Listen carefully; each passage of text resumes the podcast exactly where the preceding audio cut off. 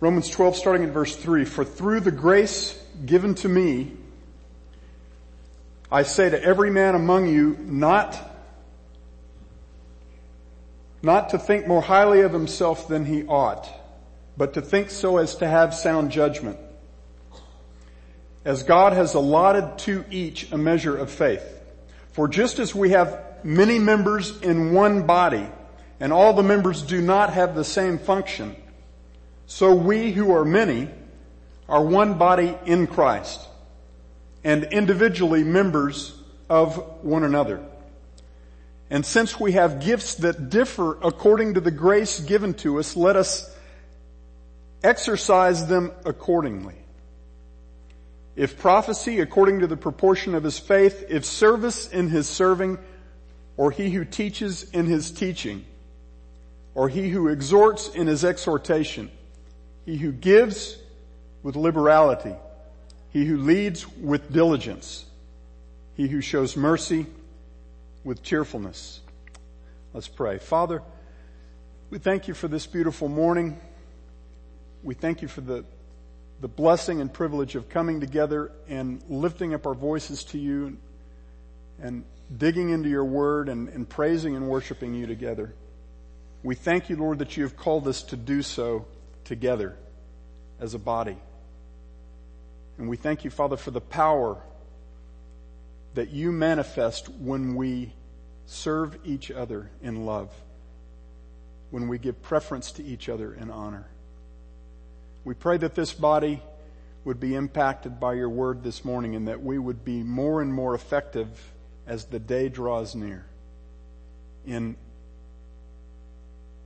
encouraging and uplifting one another so that the work of Jesus Christ proceeds with power. And we ask this in his precious name. Amen. Thank you. Please be seated.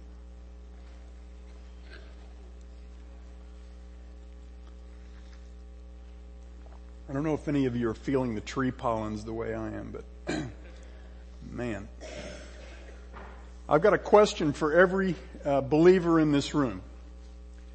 Why are you here? Why are you part of the church of Jesus Christ, and why are you part of this local body? Why should you bother getting up on Sundays to attend the meetings of this church, or being involved in a ministry group, or pursuing friendships with other believers here? Why should you bother trying to be involved in the ministries of this church? It may be a surprise to you to hear that in virtually all of the New Testament passages that address the question, why are you in the church? God's answer is not fundamentally about your needs or the needs of your family. God's answer is instead about how he intends to use you in order to serve the needs of other believers and to build up and strengthen his body as we work together as one. The fact is that when God talks about any of the divinely appointed relationships into which he has placed you with other believers, whether it be your marriage, your role in the church, or friendships that you have with other Christians, God doesn't talk about your needs. He talks about your assignment. In fact, he tells you over and over, very intentionally, to disregard your own needs. Now that doesn't mean God doesn't care about your well-being. It means that your well-being is his job, not yours. And that, by the way, is huge. That one point, if properly understood in the context of marriage, would revolutionize a lot of marriages. That your assignment from God is not to pursue your own well-being. It's to be used by God to serve the well-being of the other person. To be an instrument in the hands of God. God expects you, no, he commands you to focus your attention and your efforts on being useful to him in serving others, not in pursuing your pleasure or your well-being. The passage that we're examining this morning is no exception to that pattern. As Paul begins to dive into practical exhortation about the outworking of our faith in light of all that God has done for us, all that He's talked about for the last 11 chapters, his first exhortations have to do with each of our assignments within the body of Christ, the church. And those assignments are never about self. Here's where we're going this morning. We're going to see first in verse 3 that God is sovereign over each believer's faith. He's going to provide an exhortation that in essence is don't think too highly of yourself. And the basis of that exhortation is the fact that God has allotted to each of us a measure of faith. Then in verses 4 and 5, Paul will talk about the body of Christ. One body with many members and many functions. And then in verses 6 to 8, he will exhort us to put our gifts to maximum use. First, God's sovereignty over each believer's faith. An exhortation and a basis for that exhortation.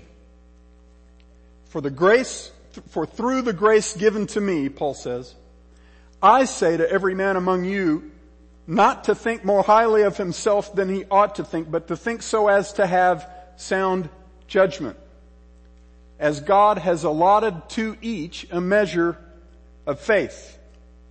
Now the first word, for, ties these verses back to what Paul has just said in verses 1 and 2 of chapter 12, to that very foundational exhortation to us to present our bodies as living, holy, acceptable sacrifices in response to, in light of, the mercies of God. All that God has done in Christ that Paul has laid out in the first 11 chapters. And secondly, to be not conformed to this world, but rather to be transformed by the renewing of our minds so that we will be sold out to God's good and acceptable and perfect will. Now, Paul's exhortation here in verse 3 is don't think more highly of yourself than you ought to think, but think so as to have sound judgment. Now, I don't believe there's any coincidence here that Paul uses the word think right after having spoken about our minds.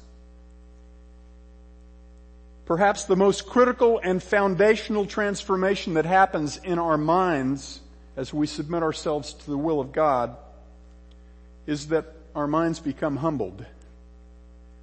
Our minds become submitted to God's revelation of Himself. We take every thought captive to the obedience of Christ. If you back up, of course, in Romans and you look in chapter 1, verses 18 and following, you see that the rejection and replacement of God's revealed character and God's revealed will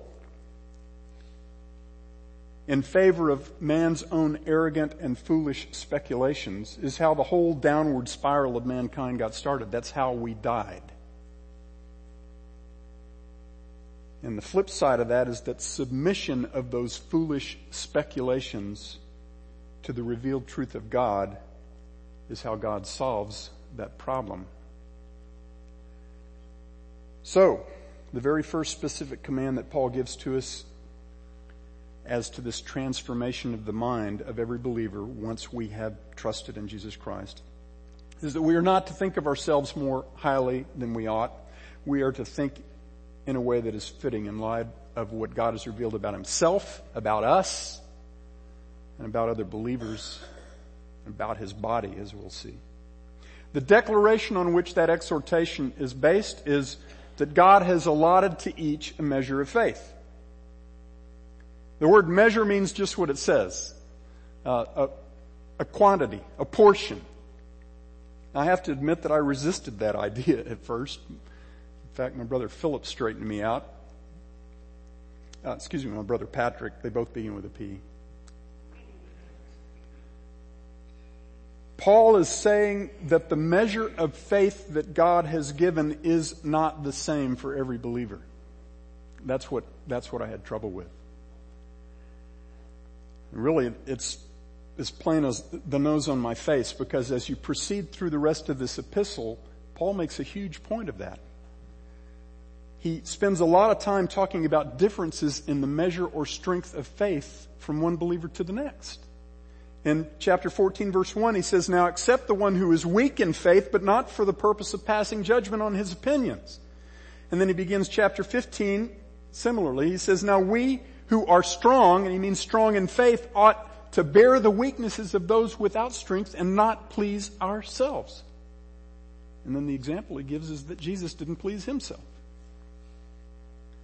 One of the major themes in this epistle and all the remaining chapters is the exhortation to those who are strong in faith to lovingly forbear with and make accommodation for those who are weak in faith, and for neither to judge the other. The essence of Paul's exhortation here in Romans 12 verse 3 is, because it is God rather than men who determines how much faith each man has, those who are stronger in faith have no basis to see themselves as superior or more valuable in the eyes of God than those who are weaker. And the eyes of God are the only eyes that matter. And back in chapter 9, Paul said, "Who are you, O man, who answers back to God? The thing molded will not say to the molder, 'Why have you made me like this?'" And he now applies that same principle in the arena of differences in the measure of faith that one believer has compared to another. Now, if anyone had cause to boast about the strength of their faith, it was Paul. By the time he wrote this epistle, his faith had been sorely tested, harshly tested, and he had passed those tests over and over. And yet, instead of looking down his nose at those who were weaker in faith, Paul says, "Through the grace given to me, I say to every man among you not to think more highly of himself than he ought." Through the grace given to me. See, Paul always saw his own performance in doing the work of God as entirely the result of God's gracious doing. 2 Corinthians 3, 5, and 6 is one of the theme verses of my life. "Not that we are adequate in ourselves to consider anything as coming from ourselves, but our adequacy is from God, who made us adequate as servants of a new covenant, not of the letter, but of the Spirit, for the letter kills, but the Spirit gives life." Paul, that was a huge concept to Paul. I believe he placed the exhortation that we find in this verse right at the beginning of 4 chapters of practical commands about how we work out our faith, precisely because we are so prone to giving ourselves credit for what God does in us and through us. And we're so prone to make comparisons between ourselves and other believers. We really have trouble recognizing that it's simply not about us. It's always about God. Paul is saying, okay, if your faith is strong, that's good, but praise God, not yourself, because God is the one who gave it to you. He's also saying, by extension of that same truth, if your faith is weaker than another brother's, don't beat yourself up. Be grateful to God that he has granted you faith, the faith that you have, and then put it to good use. That's where he's going to go in this passage. Put it to good use. Now, of course, this is yet another point at which God's way of doing things doesn't coincide very well with our way, right? Especially with our view of fairness.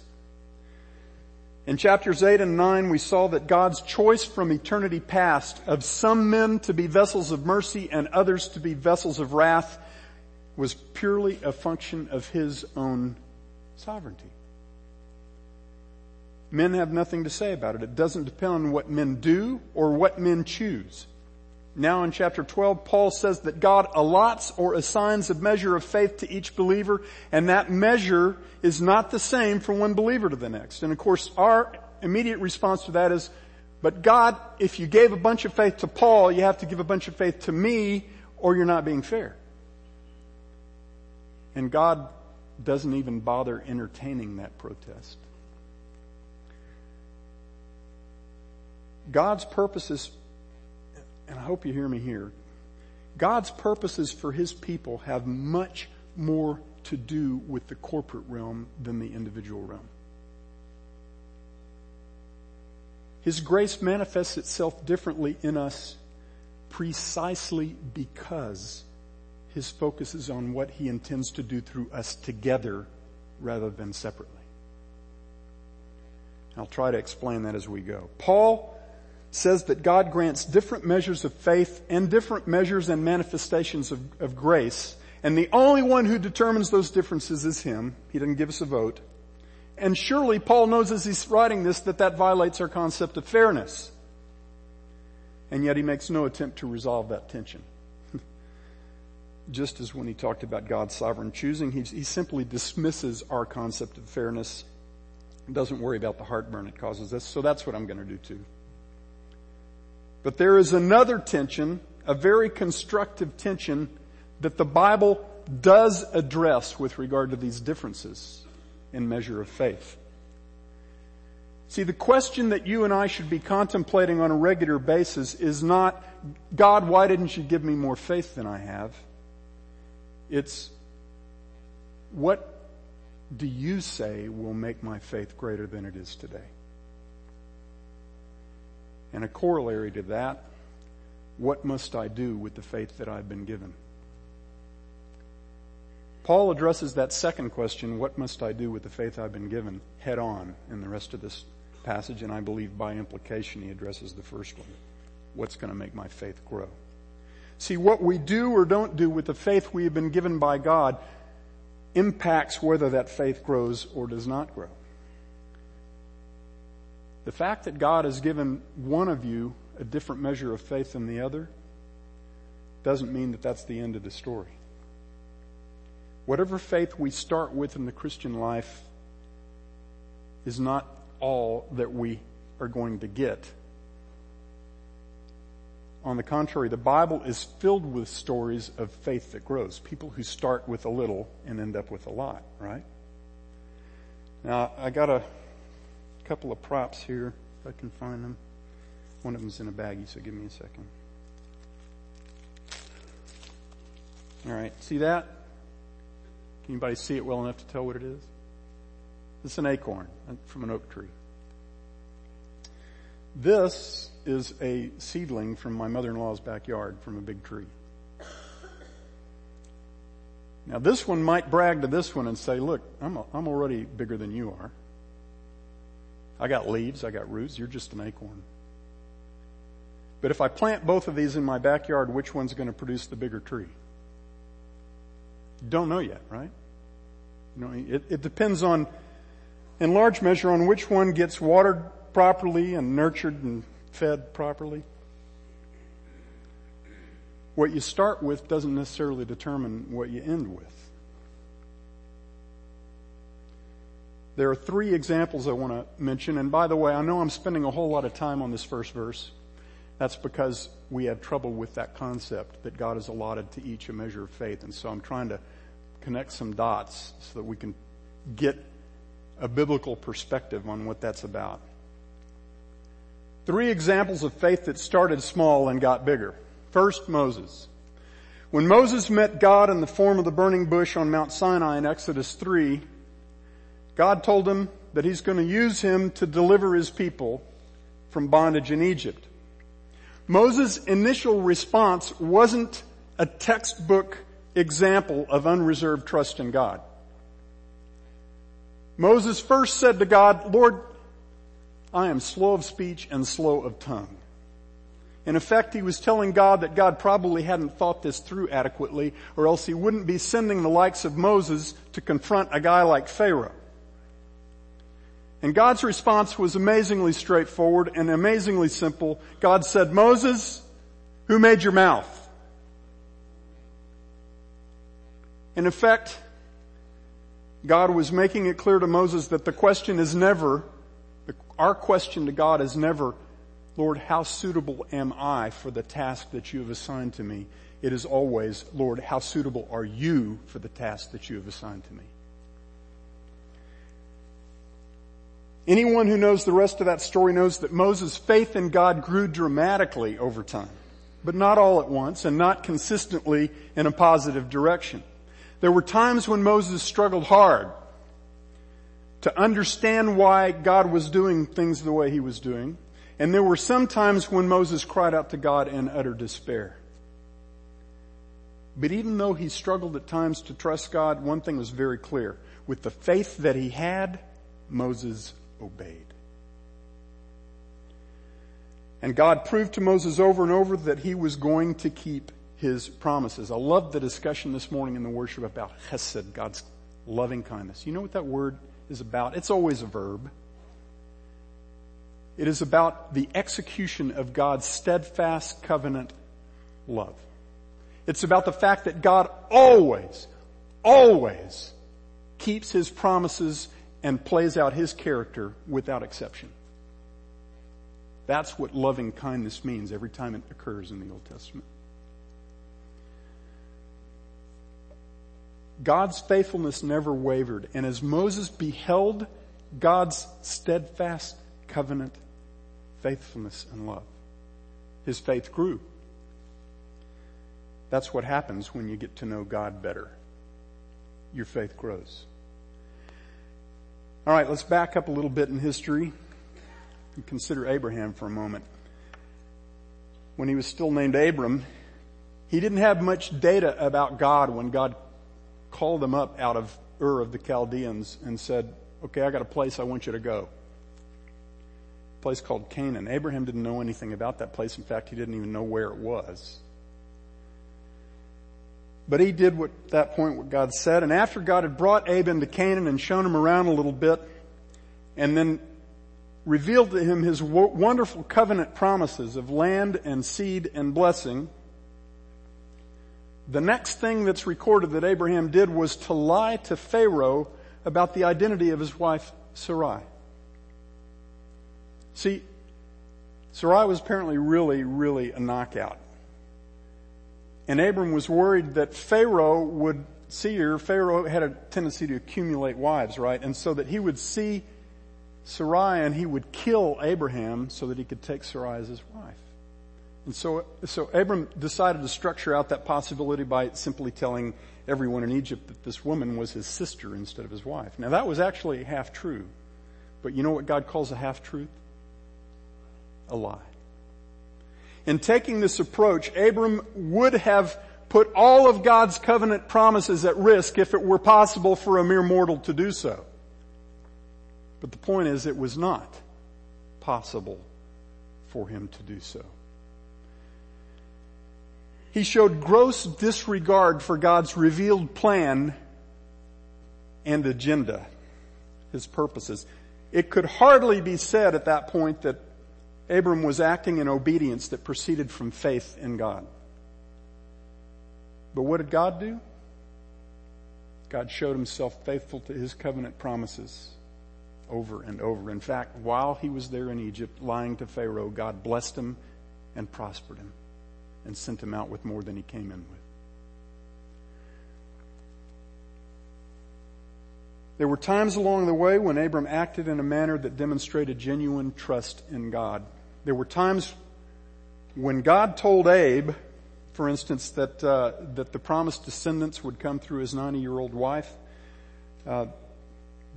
First, he didn't trust very much. He fell on his face and laughed. But then he came to trust in that promise. In fact, when we looked at that Faith Hall of Fame passage before, you know, his and Sarah's faith in that promise is what they become remembered for, along with faith that he demonstrated later. Even after the promised covenant son Isaac was born, Abraham repeated the same lie about his wife's identity to another king, a guy named Abimelech. And he did it for the same reason, to protect himself, after he had seen God fulfill his promise. But what never changed? God's faithfulness. God's faithfulness to what he had promised never wavered. And eventually Abraham got it, right? We talked about that last week too.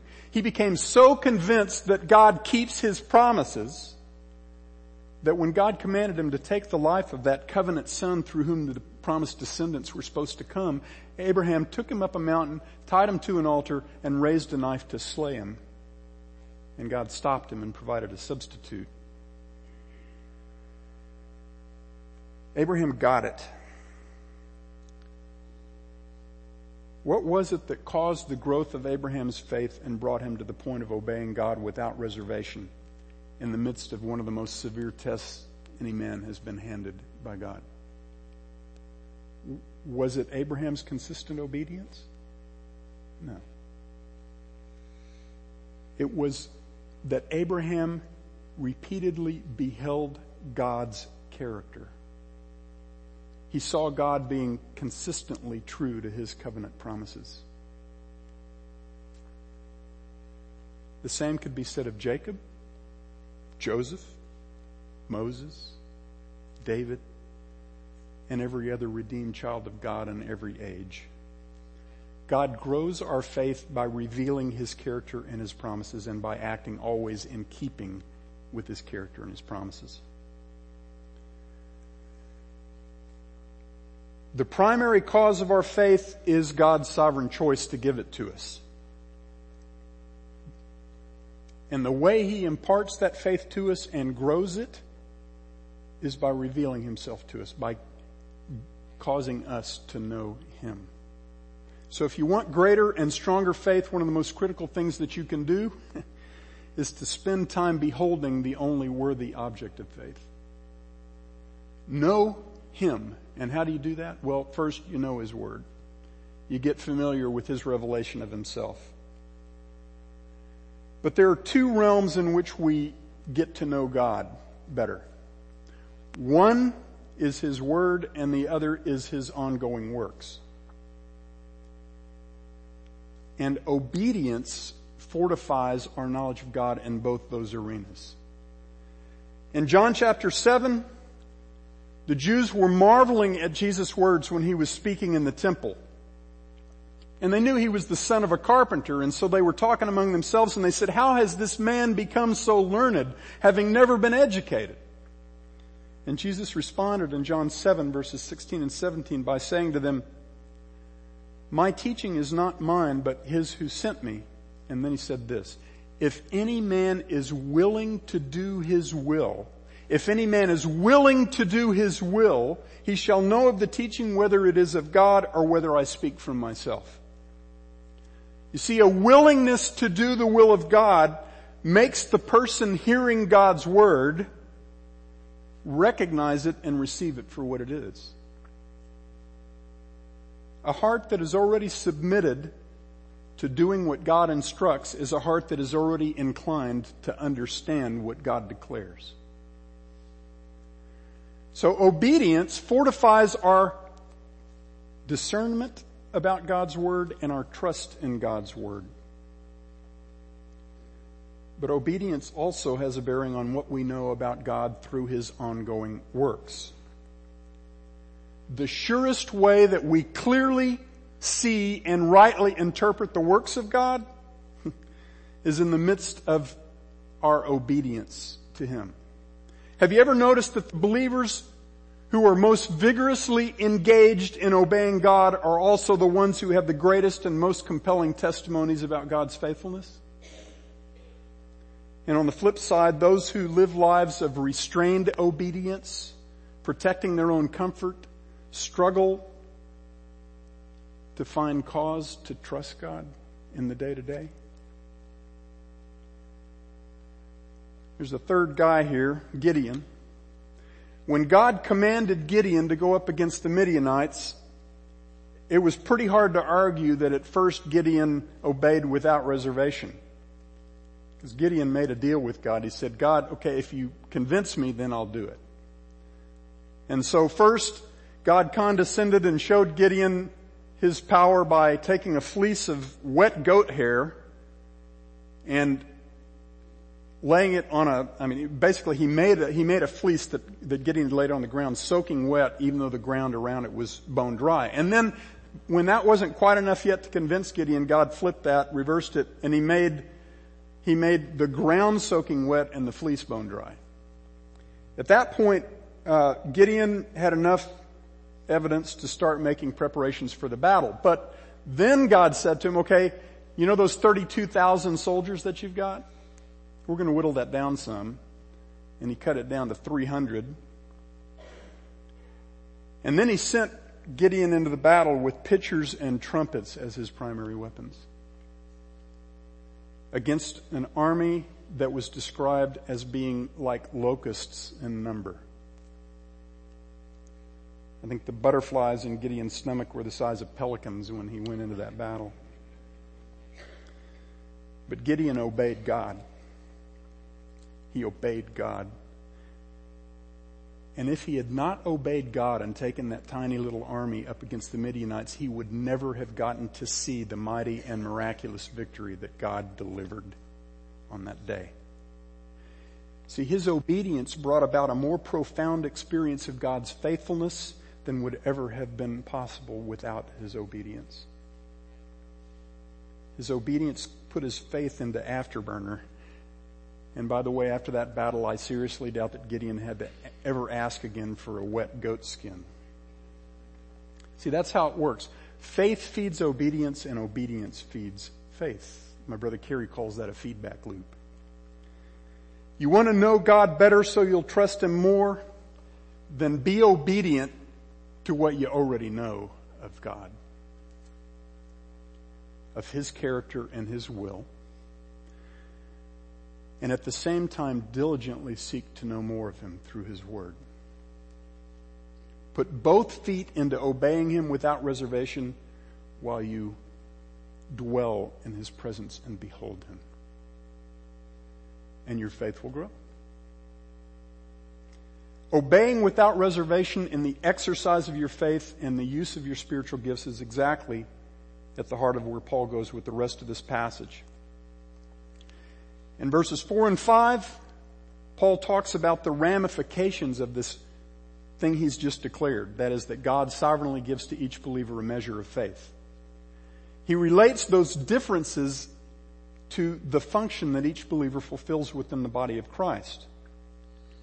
He says, "For just as we have many members in one body, and all the members do not have the same function, so we who are many are one body in Christ and individually members of one another." This is a beautiful picture that Paul repeats often. He likens the church to a human body. He says it's one body with many members, and of course one head who is Christ in Ephesians 4. And the members are like the limbs and parts of a human body. Now think about it. If every body part had the same function, it would be a really strange body. And that's the point that Paul makes in 1 Corinthians 12, where he talks at great length about how the body works. He says in 1 Corinthians 12, 17 and 18, he says, "If the whole body were an eye, where would the hearing be? If the whole were hearing, where would the sense of smell be?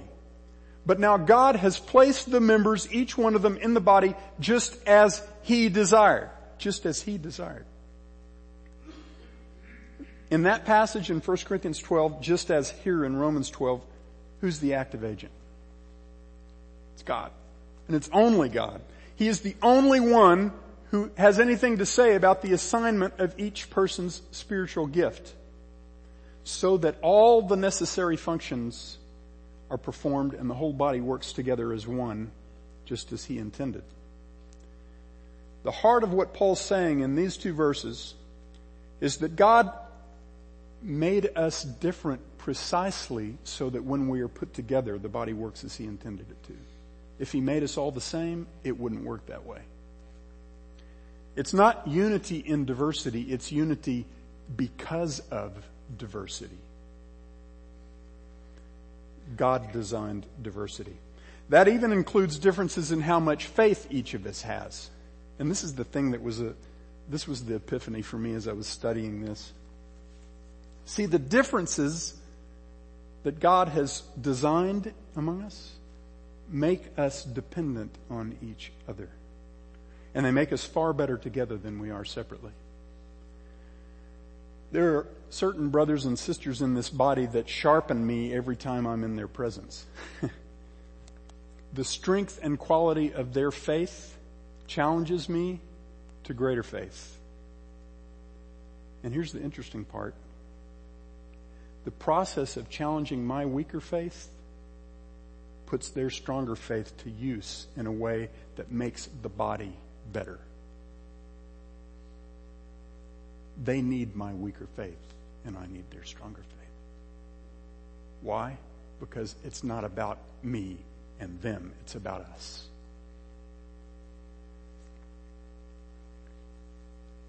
I need them, and by God's wonderful design, they need me.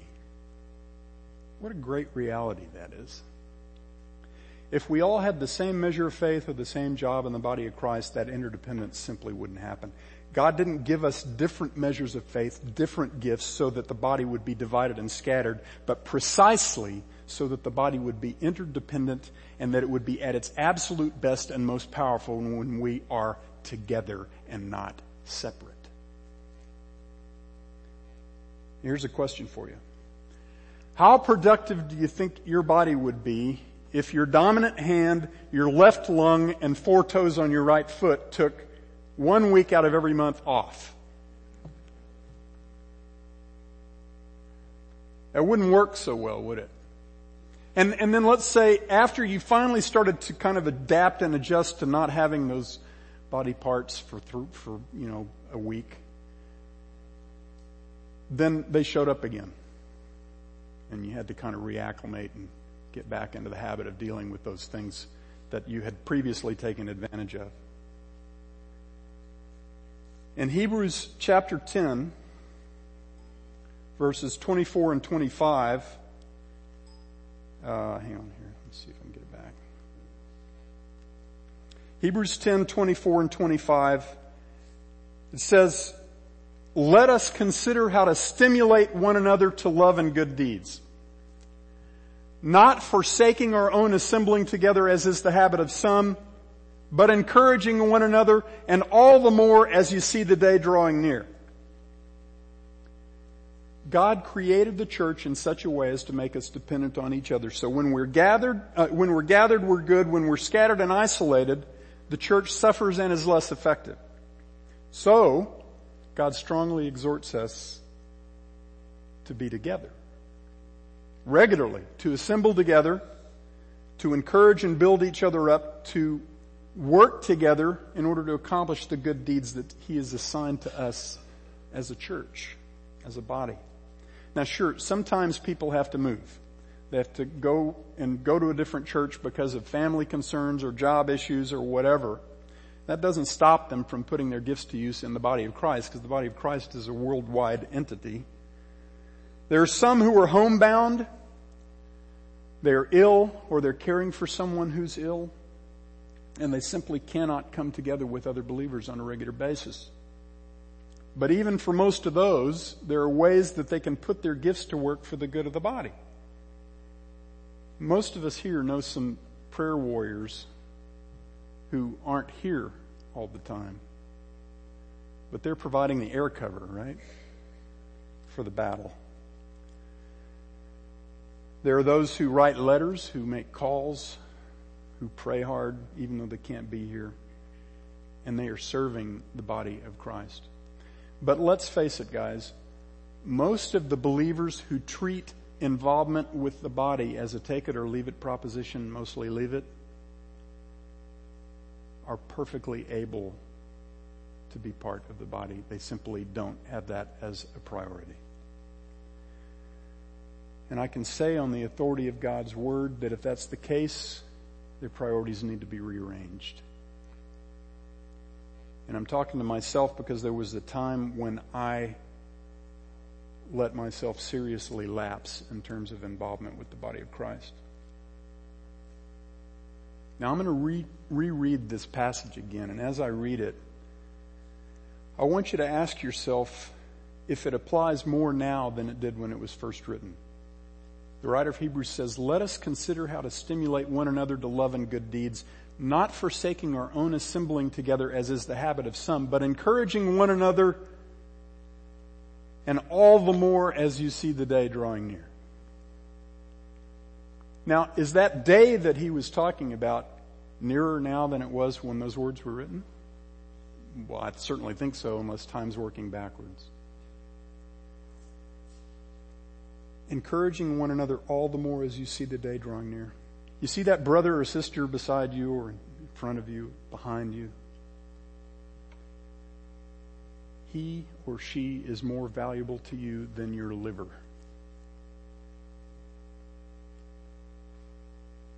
When you stand in the presence of God, you're going to have a glorified body, and this body of flesh and bone won't be of any concern to you.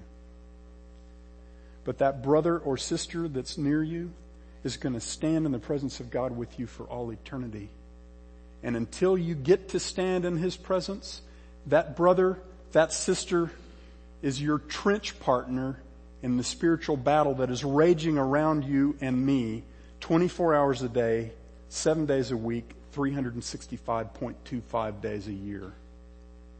We wake up behind enemy lines. And God has made us to need each other in order to fight the battle with full force.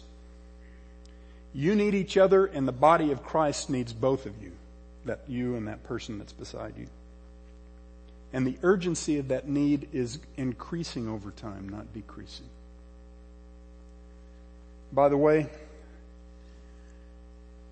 the metaphors in Scripture, I've said this before, I think we often confuse the metaphors with the realities to which they are associated, the realities to which they point. For instance, we see the relationship between Christ and the church as a metaphor for human marriage, as a picture of marriage. And it's supposed to be the other way around.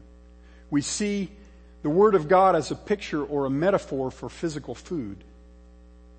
But in reality, God gave us human marriage as a picture of the greater reality, which is the relationship between Christ and His church. He gave us the food that you and I eat a few times each day with elevensies and snacks thrown in. He gave us that food as a picture to us of our necessary food, which is every word that proceeds from the mouth of God. And the same applies here. The complexity of our bodies that we get, this memorial that we walk around with, this reminder that we walk around with 24 hours a day, it's supposed to show us how the body of Christ is intended to work, because that's the greater reality. This is going to fade away. This is going to get replaced. The body is not. We invest so much time nurturing the pictures and neglecting the realities. The unity and effective function of the body of Christ in love is of huge importance to God, and He intends for it to be of huge importance to us who are His children. In the last few verses of this passage, Paul exhorts us to put our gifts to maximum use. He says, since we have gifts that differ according to the grace given to us, let each exercise them accordingly.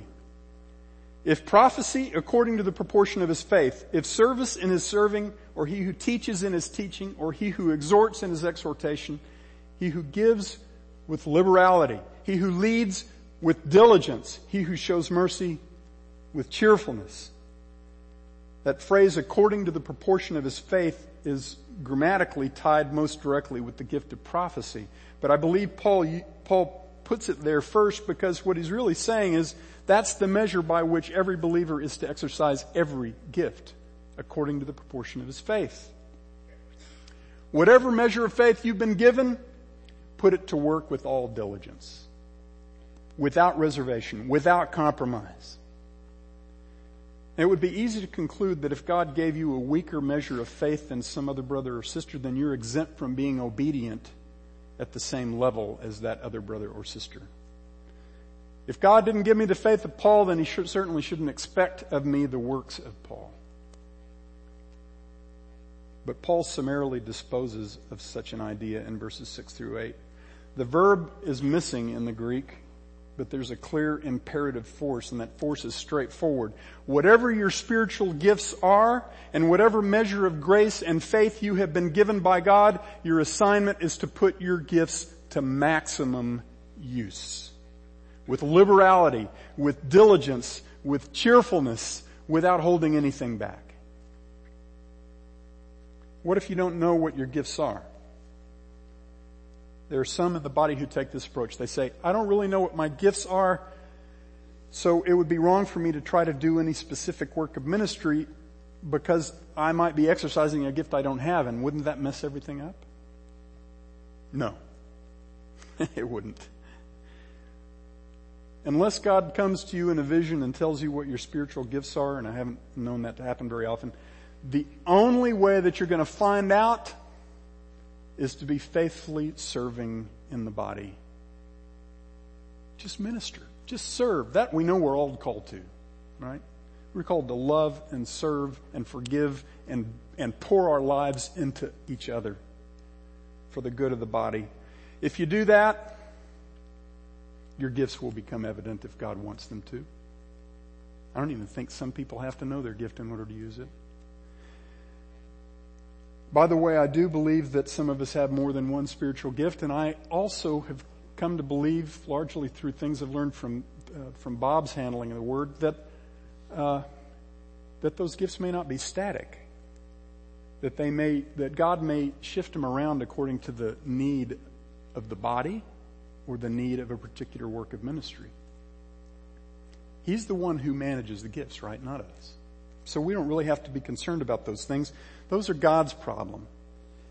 We are called to just be faithful in serving others in love and proclaiming Christ with devotion to the unity and well-being of the body of Christ. And then God will be faithful to put your gifts to good and effective use.